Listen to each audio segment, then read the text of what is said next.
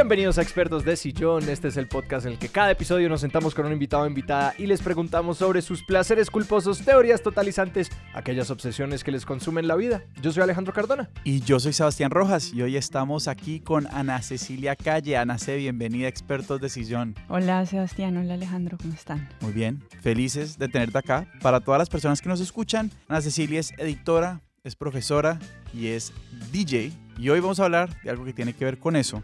Vamos a hablar de un tema que de hecho es difícil nombrar porque en el nombre que le damos ya empezamos a marcar una senda. y hemos, hemos usado la palabra discos, hemos usado la palabra vinilos. Precisamente quiero empezar preguntando como, ¿qué, qué puertas nos abre empezar a marcar esas distinciones entre como disco o dentro vinilo?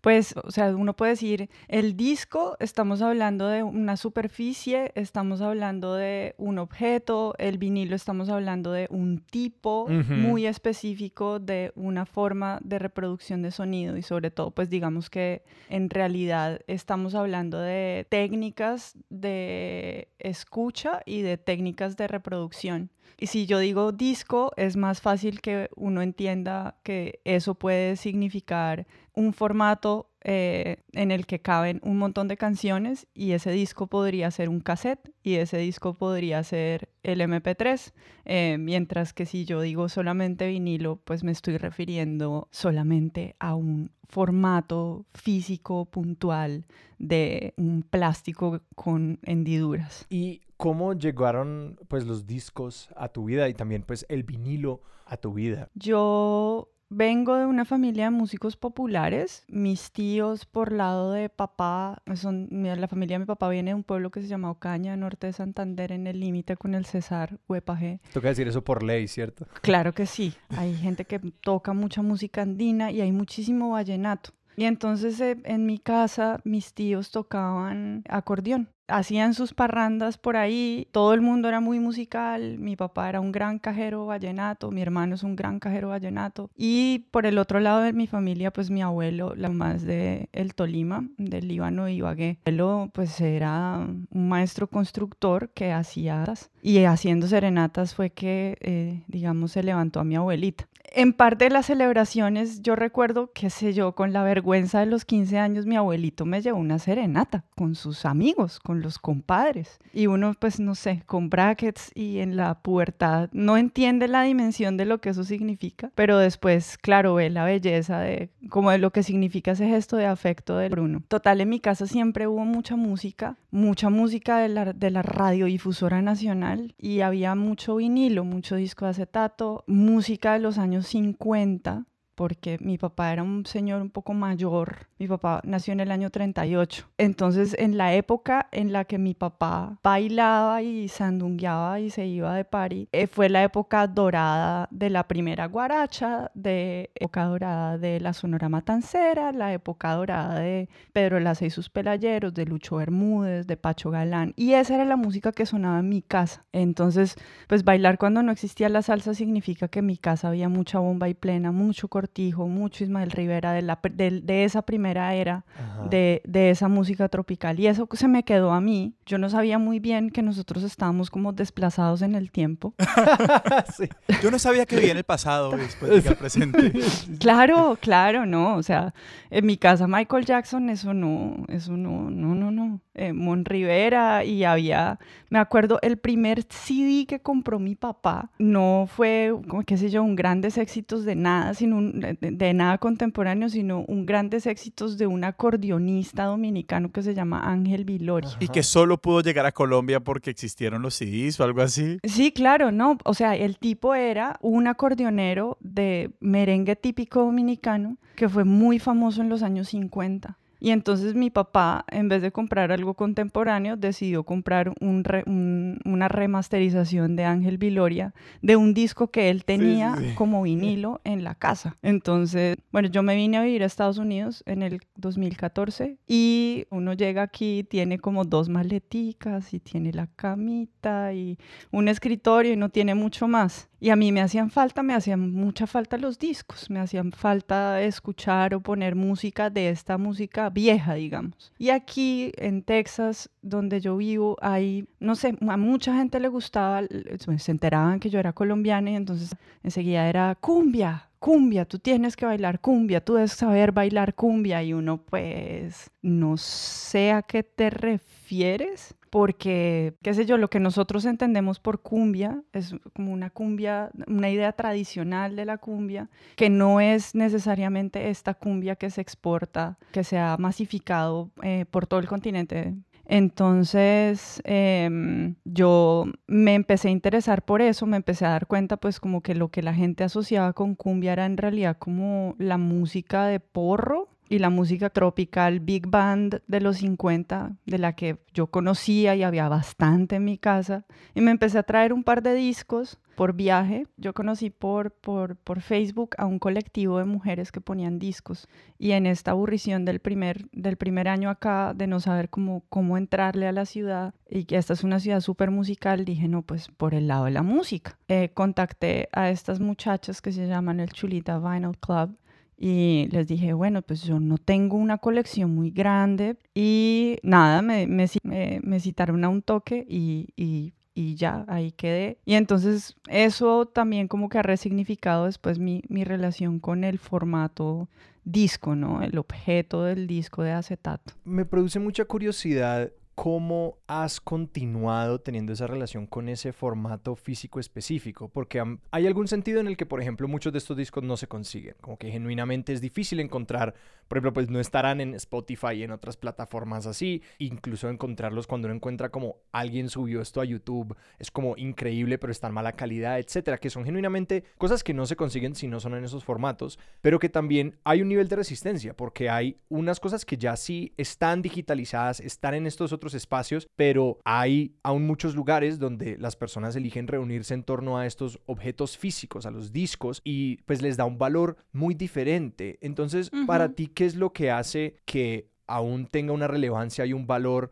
cuando todos los sistemas montados en torno a nosotros eh, nos están como jalando a, alejarnos de estos formatos físicos y que de hecho es pues cada vez más difícil como preservarlos. Entonces, ¿tú por qué crees que, que aún ocupan un lugar como tan importante para un grupo como por ejemplo el Chulita va en el club? Uy, pues ahí creo que tiene que ver con la manera en la que el objeto transporta una historia en el caso particular de las chulitas, hay muchas de nosotras que heredamos estos discos de nuestra familia. Ha pasado muchas veces que, qué sé yo, estamos en un toque o nos, a veces por la pandemia lo dejamos de hacer, pero nosotras solíamos reunirnos cada mes y poníamos discos y nos sentamos a charlar y era como una sesión de escucha y abríamos una botella de algo, qué sé yo.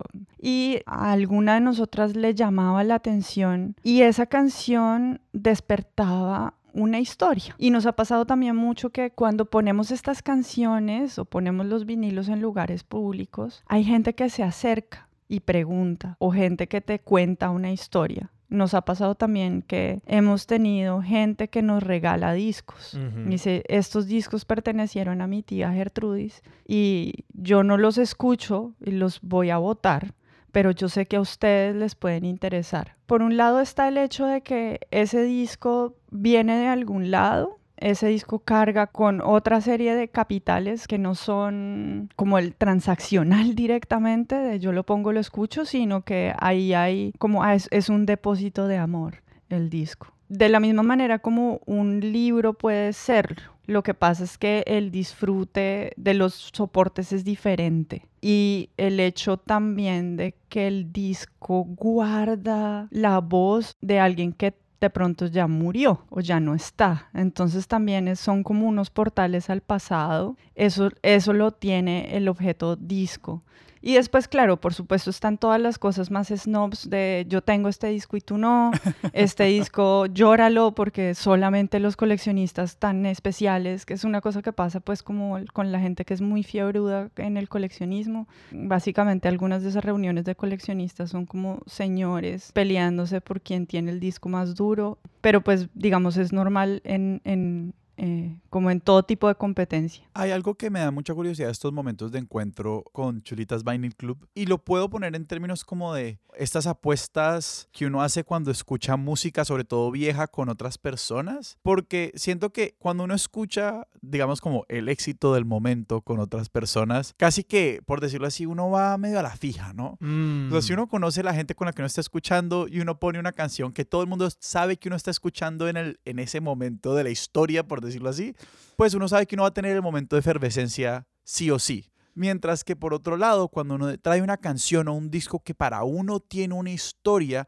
que uno sabe que ese portal existe para uno, siempre está la posibilidad de que otras personas no entiendan como que no valoren el portal. Entonces es un momento muy vulnerable. Entonces, como quisiera, quisiera, quisiera hurgar un poquito más en, en eso de, de casi que compartir música vieja y cómo tal vez ustedes han cultivado, no sé si es como una ética de la escucha, de como qué es lo que las otras personas están trayendo, ese espacio que no es solamente el disco y el exacto. Yo tengo este disco súper duro que es súper difícil de conseguir. Sí, este es como la- el, el uso de la vieja frase de si ustedes saben cómo me pongo para que me traen. Ajá.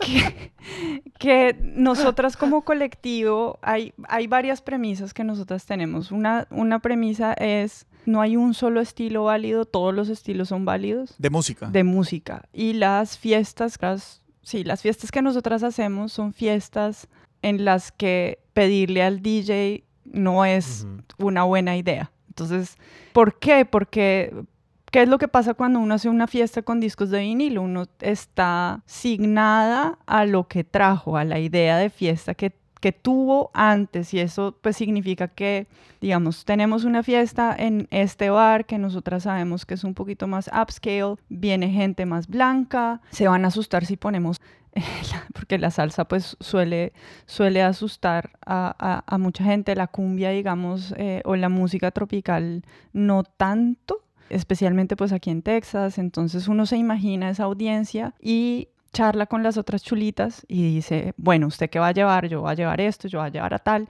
Y hay unas que tienen más hip hop, digamos, o tienen más dance, o tienen más disco, otras tienen más música latina. Y entonces, digamos, en esa comunicación vamos armando como una suerte de, set. Dependiendo del lugar y de la audiencia que tenemos, esos portales a esa música vieja a veces pueden ser más largos o pueden ser más cortos. O hay canciones que son como puentes para invitar a que se escuche, se escuchen uno o dos temas viejitos. En mi experiencia, eh, remixes de Balkan Beatbox es un segue para poner música haitiana más vieja, por ejemplo.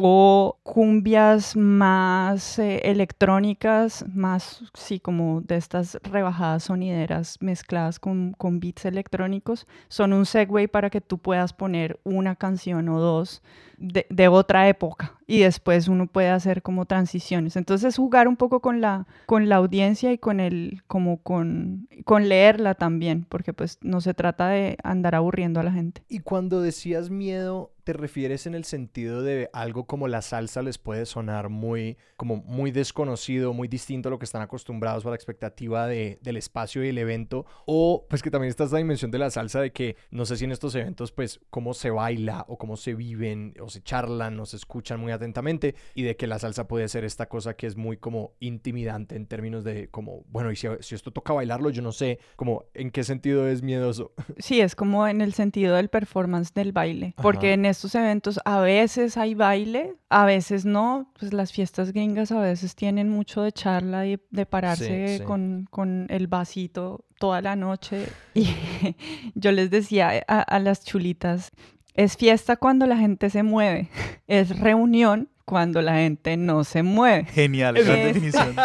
Si hay alguien en la esquina moviendo las caderas con los deditos parados, eso ya, Ya, es una fiesta. cualifica como fiesta. Me da mucha curiosidad esto de, de, de poner música. Es, o sea, poner música en un sentido es haberla puesto antes. Porque cuando uno ya va a la fiesta, uno ya casi, eh, o sea, uno armó el set, ¿no? Uno ya se imaginó la fiesta. Quiero saber más sobre, sobre tu filosofía a la hora de cómo llevar la fiesta, porque eso es, eso es complejo, ¿no? Claro, sí, sí, sí. Uno se imagina la fiesta y uno prepara, uno dice, bueno, voy a tocar X horas. Una canción dura más o menos tres minutos y medio. Entonces, para yo ocupar 30 minutos, necesito mínimo 10 canciones. Si voy a tocar tres horas, entonces necesito X número de canciones. ¿Cómo puedo maximizar mi espacio? Porque cada disco pesa, recordémoslo amigos.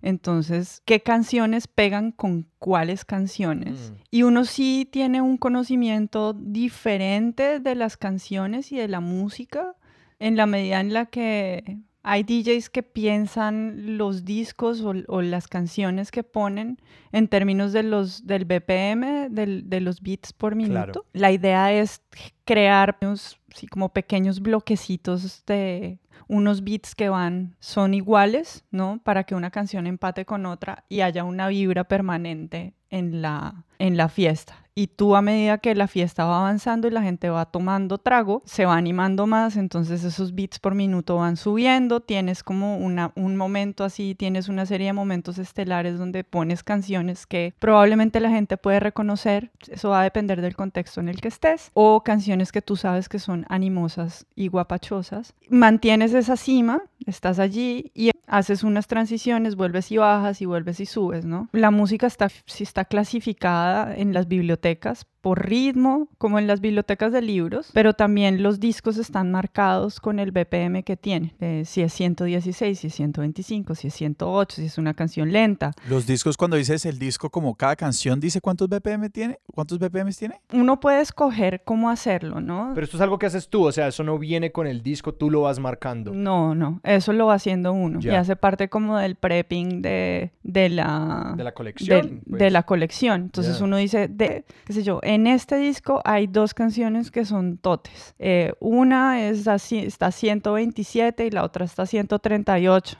Estas canciones pegan muy bien con este otro disco que tiene un BPM y uno va aprendiendo a reconocer como en qué pedazos de la canción el empate es bueno. Y eso, digamos, es una cosa que uno necesita practicar. Para eso también son nuestras sesiones, eran nuestras sesiones mensuales de chulita, para hacer, pues, aprender toda esta hermosa técnica de lo que se llama el beat matching. Digamos, en el pop y en el hip hop es mucho, y en el dance es mucho más fácil.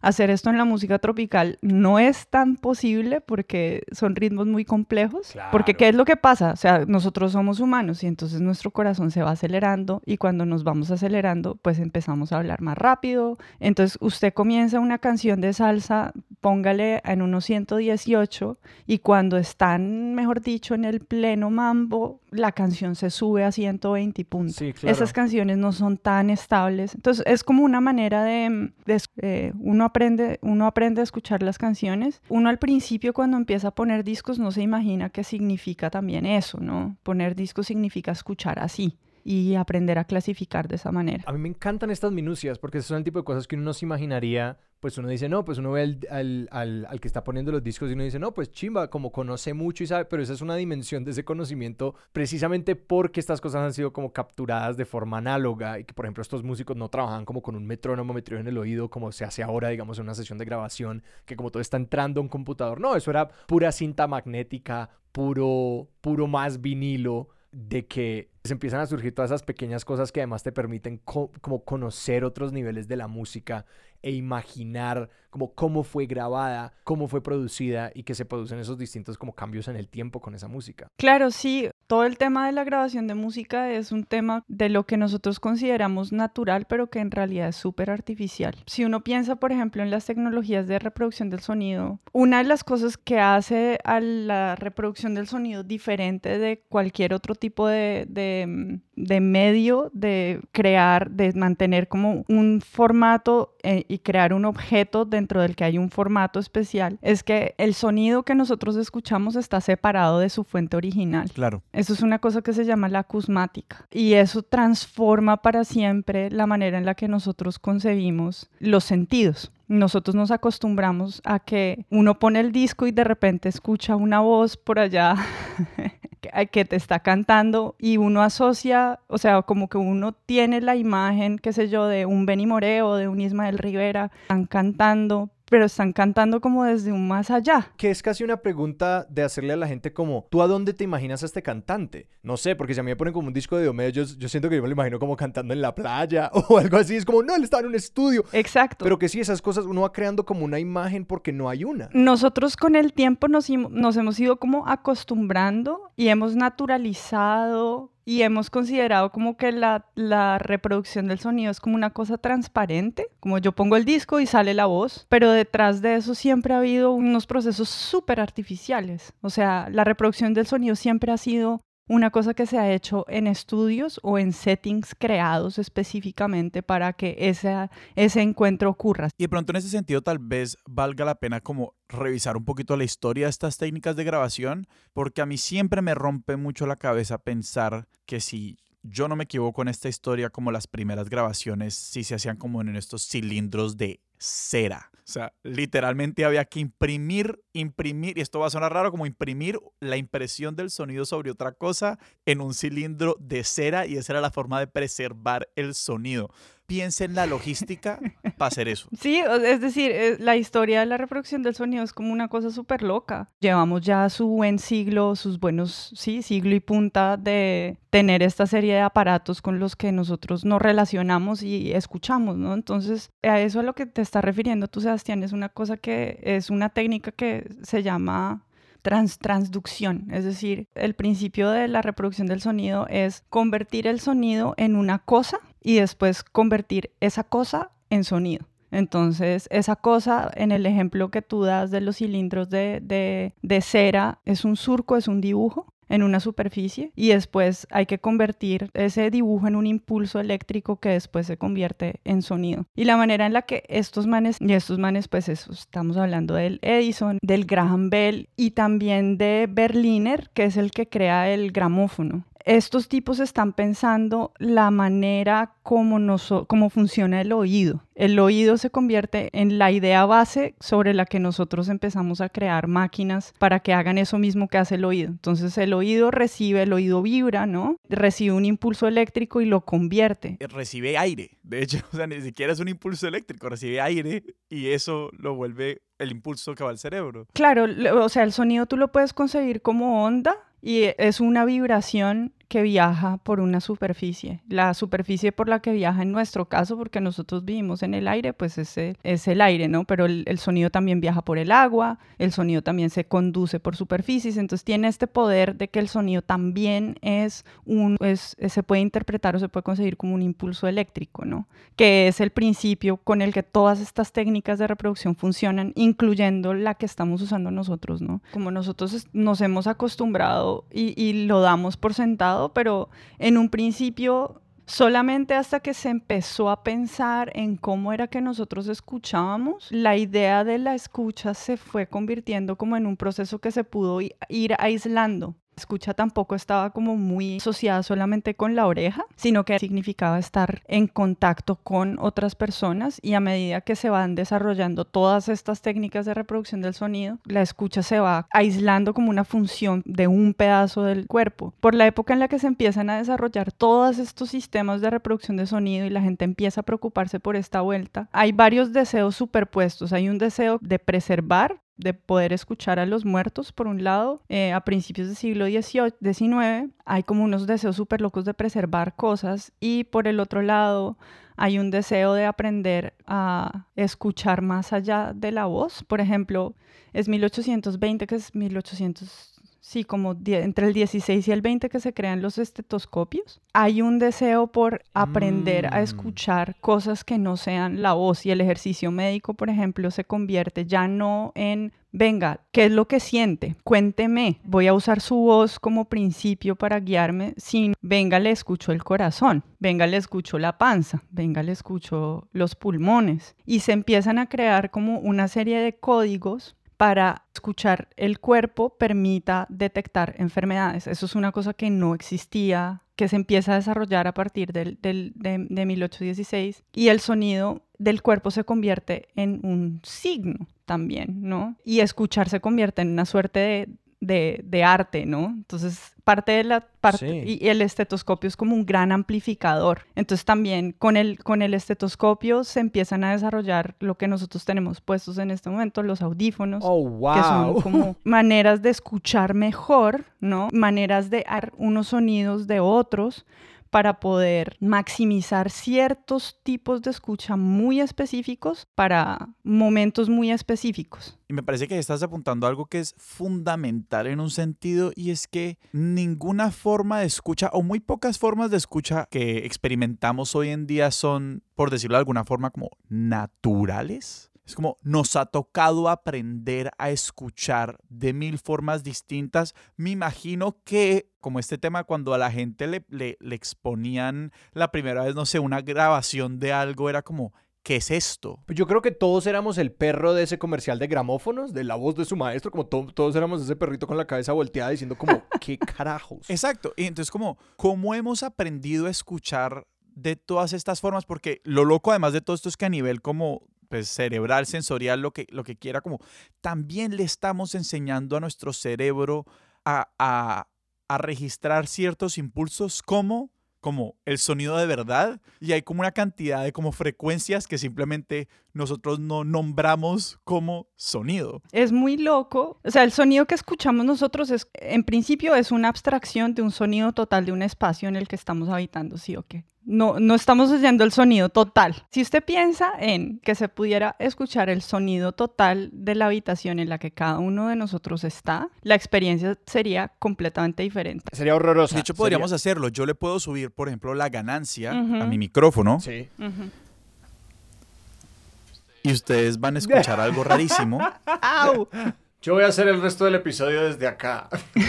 y ahora de pronto estoy como en una piscina de plástico o algo. Exacto, o sea, también hay una serie de, de sensaciones y asociaciones que nosotros tenemos que están construidas, como estaba diciendo justamente Sebastián, y también nos hemos acostumbrado a que como nosotros estamos escuchando una abstracción de ese sonido total, eso que aislamos es lo que merece nuestra atención. Lo que está más cerca es lo que merece nuestra atención y lo que está más lejos es lo que merece menos nuestra atención. Eso es como una cosa como que los sistemas de reproducción del sonido han creado en nosotros un sonido residuo y esto va también a lo que estaba diciendo Sebastián. Cuando por ejemplo en esos, en esos primeros acetatos o en esos primeros cilindros de cera ponían a grabar a Caruso, el cantante, Que yo quiero insistir, perdón, antes de que, de que o sea, recuerden que cuando estamos hablando de cera, es como, eso literalmente había que imprimirlo en una superficie, o sea, había que mover una aguja para que hiciera un surco en una vaina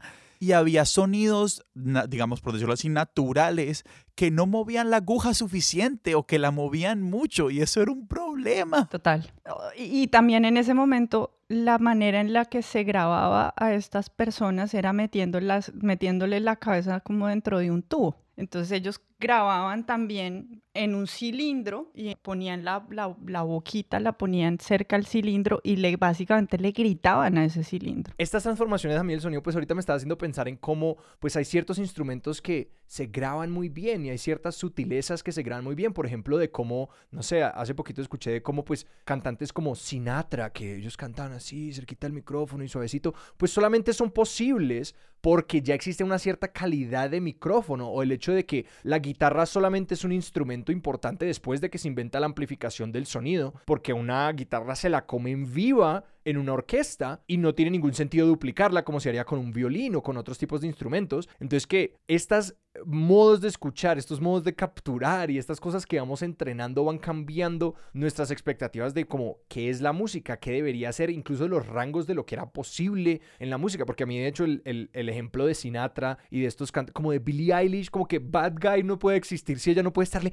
hablando aquí hacia el micrófono, susurrando, y que son como géneros enteros de música, modos enteros de entender el sonido que se generan a partir puramente de tecnología. Claro, o sea, el proyecto de reproducción del sonido, o sea, nuestra manera de la música tal como la conocemos hoy O sea, esa vuelta no existiría si, si, si nosotros no tuviéramos aparatejos que tenemos. Y también es muy loco, por ejemplo, cuando la gente escuchaba esos cilindros de cera, lo primero que escuchaba era mucho ruido. Eran las compañías, la RCA Victor, que les decían a la gente, este sonido fiel, pero no lo era. Y después tuvieron que convencer a la gente de que el mismo tipo de comunicación que tenemos nosotros como face to face, que la música y el, la reproducción del sonido eran como de esa misma cadena. Y eso nos lleva a Sinatra y el crooner, que es tener a alguien susurrándote al oído. Como es una experiencia oral que solamente puede existir en la medida en la que tenemos un micrófono lo suficientemente potente para capturar todas esas sutilezas y en la medida en la que también se desarrollan micrófonos con un rango particular para capturar ciertas sutilezas de ciertos instrumentos y entonces también se desarrolla esta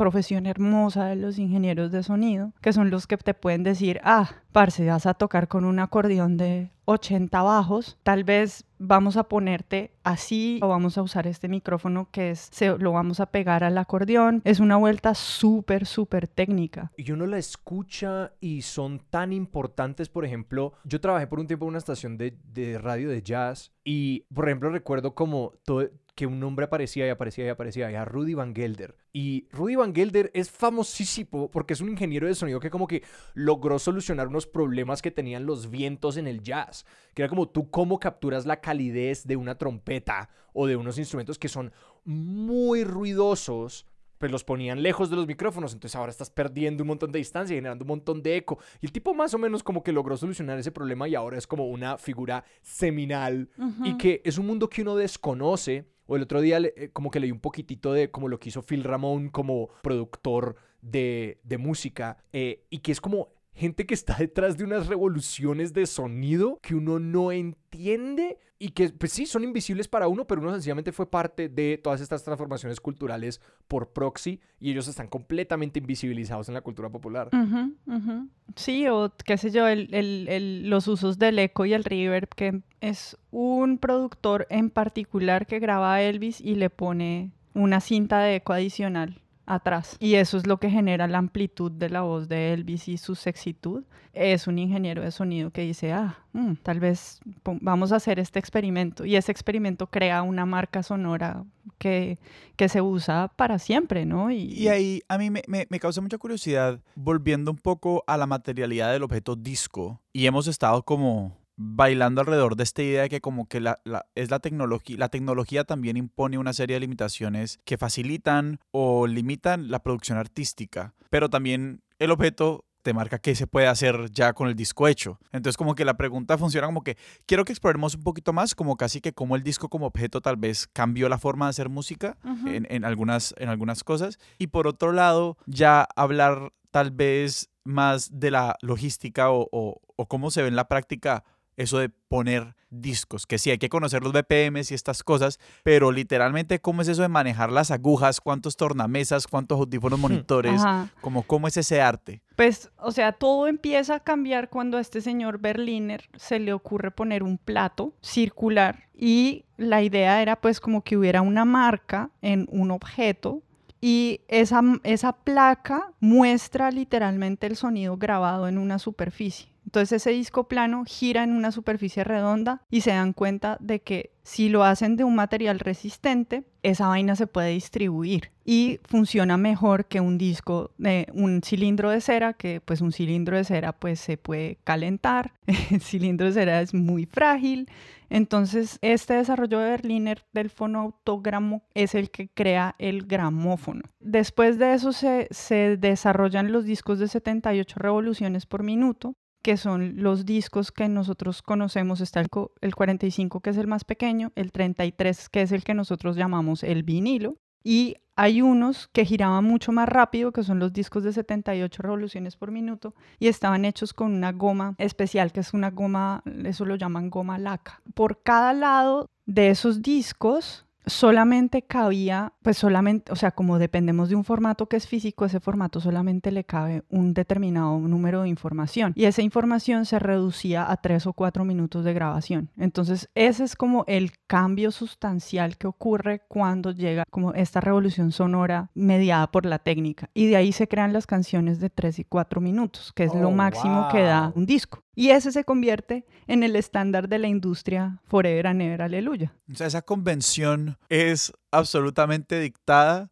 por el objeto disco. Sí, O sea, hoy en día podríamos tener, pues, y las tenemos en, en formatos digitales, canciones de 20 minutos, pero seguimos diciendo una canción tiene que durar más o menos tres porque eso era lo que cabía en un disco. Sí, y lo mismo en los 45. Cada lado tenía, podía guardar hasta tres minutos y medio, cuatro minutos de información. Y eso era todo lo que había. Entonces, la música comercial que se hacía para venderse y se hacía para, eh, para ponerse en las radios, pues es música que dura tres minutos y medio, cuatro minutos. Y eso crea un estándar de industria y la, música pop en general es una música que está que orbita alrededor de la duración de tres o cuatro minutos. Entonces, a medida que la tecnología de grabación del sonido, cuando aparece una cosa que se llama el microsurco, que es en las matrices se puede grabar más información, ¿no? En el vinilo, porque el vinilo crea una cosa que se llama el surco y ese surco en desarrollos posteriores se crea una cosa que se llama el microsurco, que es efectivamente un surco más chiquito en el que uno puede meter más información. Entonces empieza a caber más información en los vinilos y caben más canciones por lado. Entonces si uno, por ejemplo, compra discos de los 90, por cada cara hay como 14 canciones. Pasamos de 78, que era el que giraba súper rápido, que era el de goma laca. Después pasamos al 45, ¿no? Y al, y al 33. El 45 es el que crea la idea del single, Ya. que son los discos que se, se mandan a las rocolas. Claro. Y pues también se crea la noción del lado B, ¿no? Entonces yo tengo el single y el que acompaña al single, que por lo general pues no le tenemos tanta fe. Y ya el 33 es el proyecto armado y la idea, pues entonces también se empieza a desarrollar la idea del disco y eso le da muchísimo vuelo creativo a los artistas. Es fascinante ver cómo en esas cosas empiezan a coincidir, pues uno que empieza a ver, yo que sé, cuándo surgen los álbumes conceptuales y estos álbumes que te prometen ese viajazo. Y es más o menos al mismo tiempo de que esas tecnologías se vuelven, pues, o, o llegan realmente al mercado o pues son de adopción masiva, porque también Ujú. dependía de cuándo las personas tenían esos equipos ya en su casa. Y que si uno ve, pues ya estos artistas como de rock, pues estoy pensando en los Beatles, estoy pensando en David Bowie, que era como, ah, claro, ese era el momento en el que esas tecnologías ya estaban como en la casa de la gente. Ejemplo, a mí siempre me produce mucha curiosidad como de que los Beatles en un par de álbumes distintos ofrecieron una respuesta de ellos a que pues muchas veces la aguja se queda pegada en el último anillo del vinilo y sencillamente se, da- se queda dando vueltitas en ese anillo que es muy chiquito y dura muy poquito tiempo. Y en el White Album, John Lennon puso como un sinsentido allí, todo mal viajante, que es como...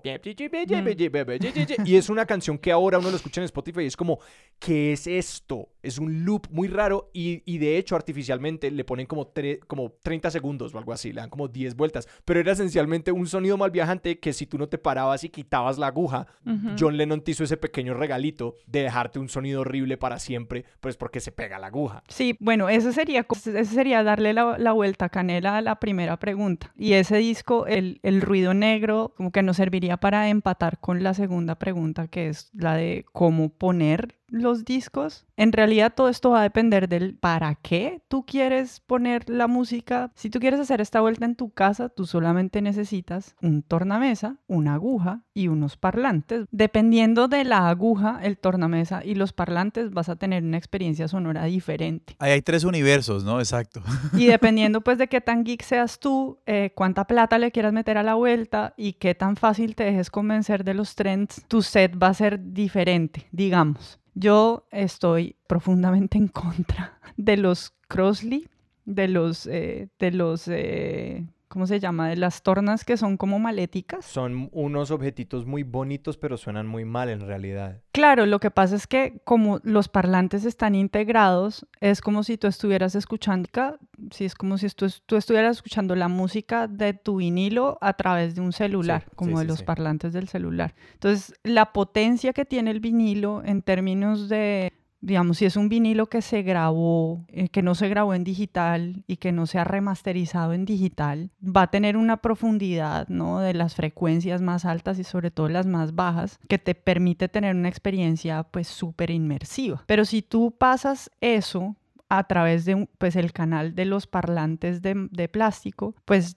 el resultado va a ser una experiencia sonido muy parecida a como si pusieras la canción en el Spotify de tu celular con el altavoz. Ahora, tampoco se necesita pues ser como el loco del hi-fi y tener pues como un set así súper mega profesional. Pero digamos, si uno, si uno está interesado en esta vuelta, vale la pena preguntarse como cómo lo quiere hacer y para qué lo quiere hacer. Invertirle al vinilo, porque antes como comprar vinilos de segunda era más barato. A medida que este asunto se ha ido eh, volviendo más popular, pues se han vuelto más caros y en Colombia, por ejemplo, llegan todos los vinileros mexicanos y arrasan con toda la música tropical. Lo mismo que los japoneses en el Brasil. ¿Cómo? Sí, coleccionistas japoneses en el Brasil se, se lleva mucho, eh, mucho MPB, se lleva mucha samba y coleccionan mucho funky y disco brasilero, les gusta mucho. La otra, si usted quiere ser DJ, hay como cuatro cositas que son fundamentales. Pues sí se necesitan dos platos los estándar para mezclar son los Technics 1200, que son como mundialmente famosos, pero también hay otros más baratos, los Audio-Técnicas, aquí le estoy haciendo propaganda a un montón de marcas y esto no me lo van a pagar. Se necesita pensar pues en las agujas, las agujas, eh, dependiendo de la calidad de las agujas, también te garantiza un buen sonido o que la aguja no se parta en la mitad del set y que es colgando y ahí sí se acabó la fiesta. Unos audífonos monitores, y necesitas un mixer que tenga dos canales. Un canal le pertenece a cada plato y una salida, que es la salida que tú tienes hacia el mundo. Hay una realidad que pasa afuera y una realidad que pasa adentro de tus audífonos. Y la clave es poner a funcionar las dos cosas, la realidad de tus audífonos y la realidad afuera en un momento dado. Entonces tú lo escoges, escoges el momento en el que quieres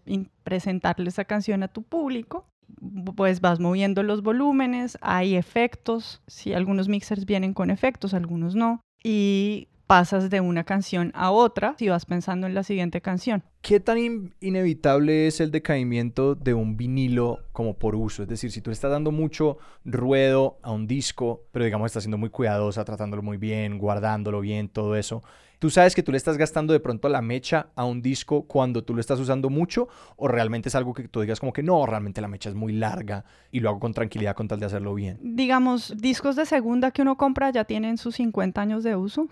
Entonces, pues ya vienen con su, con su historia. Usualmente lo que décadas de uso sí le dañan un poco la capa superficial de la laca a los vinilos y les generan un hiss, ¿no? Con un sonido así eso es un sonido de uso. Entonces, si, son, si tú pones en todas tus fiestas, pones ese mismo disco de Carlos Vives y la provincia, tu, tu staple del final siempre pones pa' Maite, pues ese, ese pedazo se te va a rayar. Eso sí es verdad, eso va a pasar. Pero sobre todo le va a generar, va a generar un pequeño como sonido, un pequeño ruido blanco, ¿no? Ahora hay otras cosas que uno tiene que tener en cuenta, como, qué sé yo, los discos se lavan con agua y jabón, entonces pues uno tiene que lavar sus disquitos, intentar si uno está trabajando en un local y te dan comida y estás haciendo un set de tres horas, pues tus manos grasosas terminan encima de los discos y eso pues eventualmente los daña o igual los vas a tener que lavar. Que también informa que tantos discos uno lleva a una fiesta porque entonces cuántos discos vas a tener que lavar después. Claro, no, sí, todo eso uno lo piensa, entonces uno dice, ah, vea, este,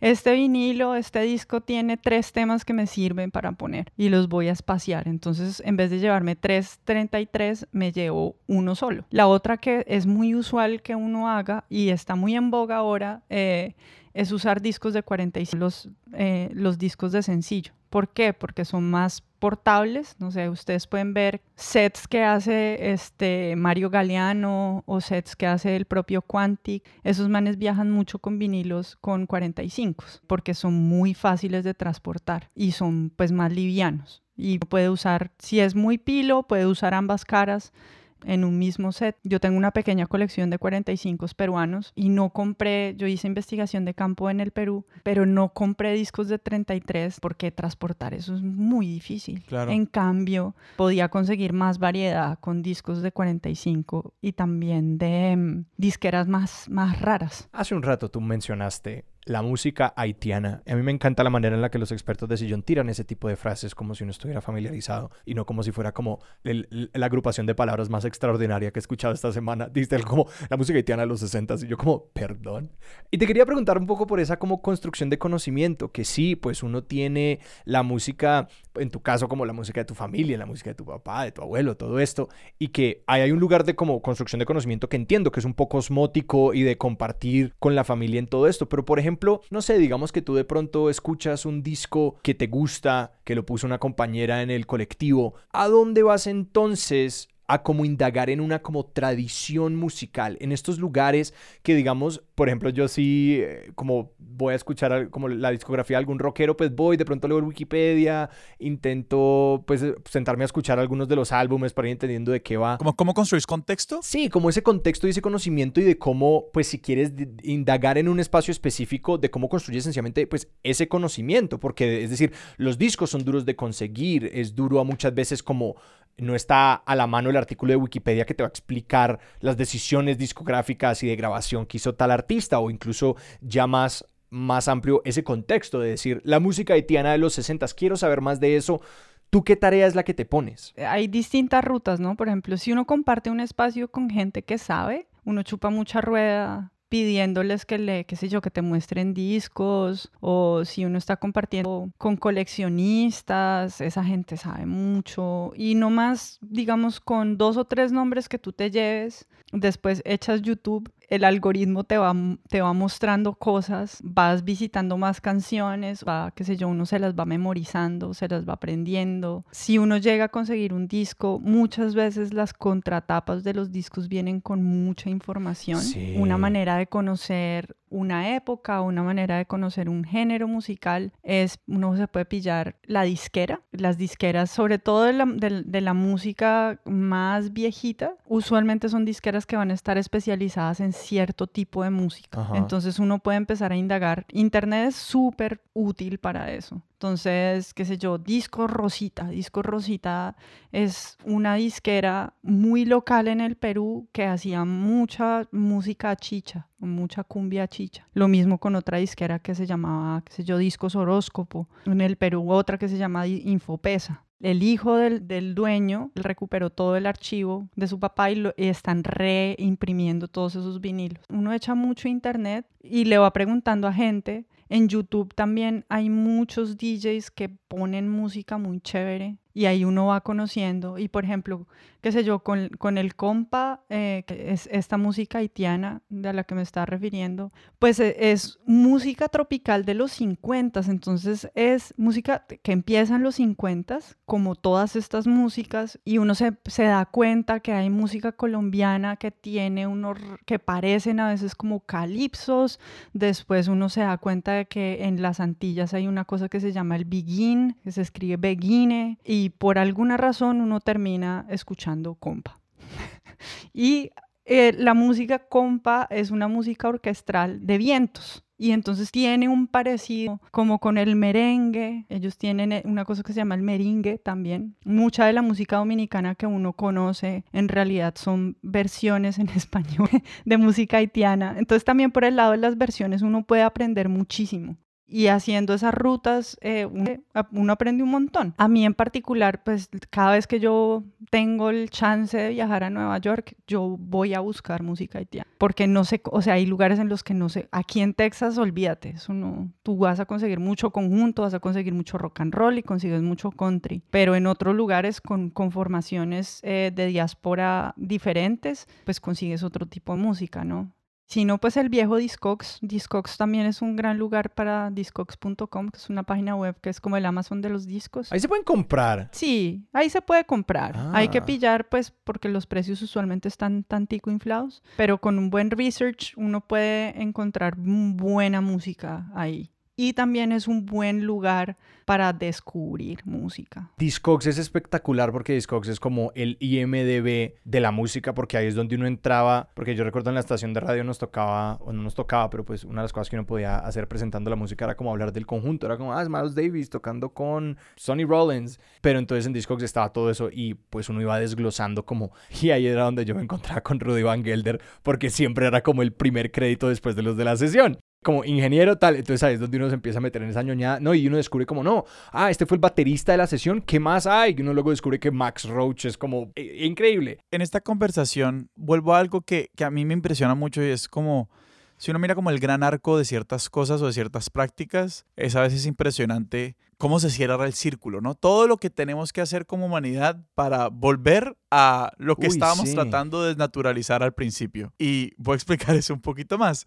Antes de poder grabar la música, la música se hacía y se vivía. Tú con tus abuelos serenateros y super musicales, eso simplemente había que tocarlo y escucharlo en vivo y eso era efímero y hasta ahí llegaba y esa era la magia de la cuestión. Grabamos la música, y entramos a un territorio extrañísimo de convencer a la gente que las grabaciones eran, eran la realidad y mil otras cosas. Y tú ahora eres DJ que pone música en fiestas. Y en ese sentido, volvemos a que la música es efímera. O sea, como la música se puede preservar, pero hay, un, hay algo que es efímero que, que, que, que, se nos escapa, ¿sí? Y esto, y eso no es una pregunta, pero es como, tú, tú, como tú te sientes cerrando ese círculo, como tú, como, tú qué, qué, qué, tienes de lo, que, de lo que de pronto teníamos antes de empezar a grabar, o sea, como que, pues pucha, esto es casi que como, ¿cuál es la condición humana que se preserva en la música, aun cuando la grabamos y lo que sea, no sé? Lo que se preserva es la su condición social la música es un gran aglutinador social y esa reunión puede darse sea que tú pongas la música desde un aparato o sea que tú seas el fogatero guitarrero y te pongas a cantar Enanitos Verdes. Hay que ver cuánta gente resiste tres canciones de Enanitos Verdes seguidas, pero es una manera de atraer a la gente, ¿no? El flautista de Hamelin funciona, es una metáfora de, de, una cosa que funciona, ¿no? Y nosotros somos entes sonoros. Bueno, esto es una cosa que yo creo, ¿no? Lo que se preserva de esas diferentes maneras de hacer música es esa posibilidad de estar con gente. Incluso uno estando solo, cuando uno pone su disco, uno está en compañía de alguien. Entonces ese contexto social es lo que atraviesa todos estos contextos de reproducción sonora musical, es ese. Está como esta idea de que la, los discos lo conectan a uno como con el, con el más allá y ese más allá uno se lo imagina como, oh no, pues sí, Héctor Lavoe está muerto y yo me puedo escuchar a Héctor Lavoe que es una voz que es una voz que está muerta, pero uno no lo, o sea, uno lo disfruta, uno no lo, uno no sufre ese hecho de que se está comunicando con un muerto. No es una ausencia, pero en, en, en, un principio, cuando estas tecnologías de reproducción del sonido estaban empezando, estaba la idea de que era una tecnología que podía ayudar a recordar a los muertos. Una de las primeras personas que graba en, un, en su wax cylinder es Lincoln. Y Edison también en las primeras campañas que se hacen de su compañía escribe en una de las propagandas de, de periódico que es una manera de preservar la memoria.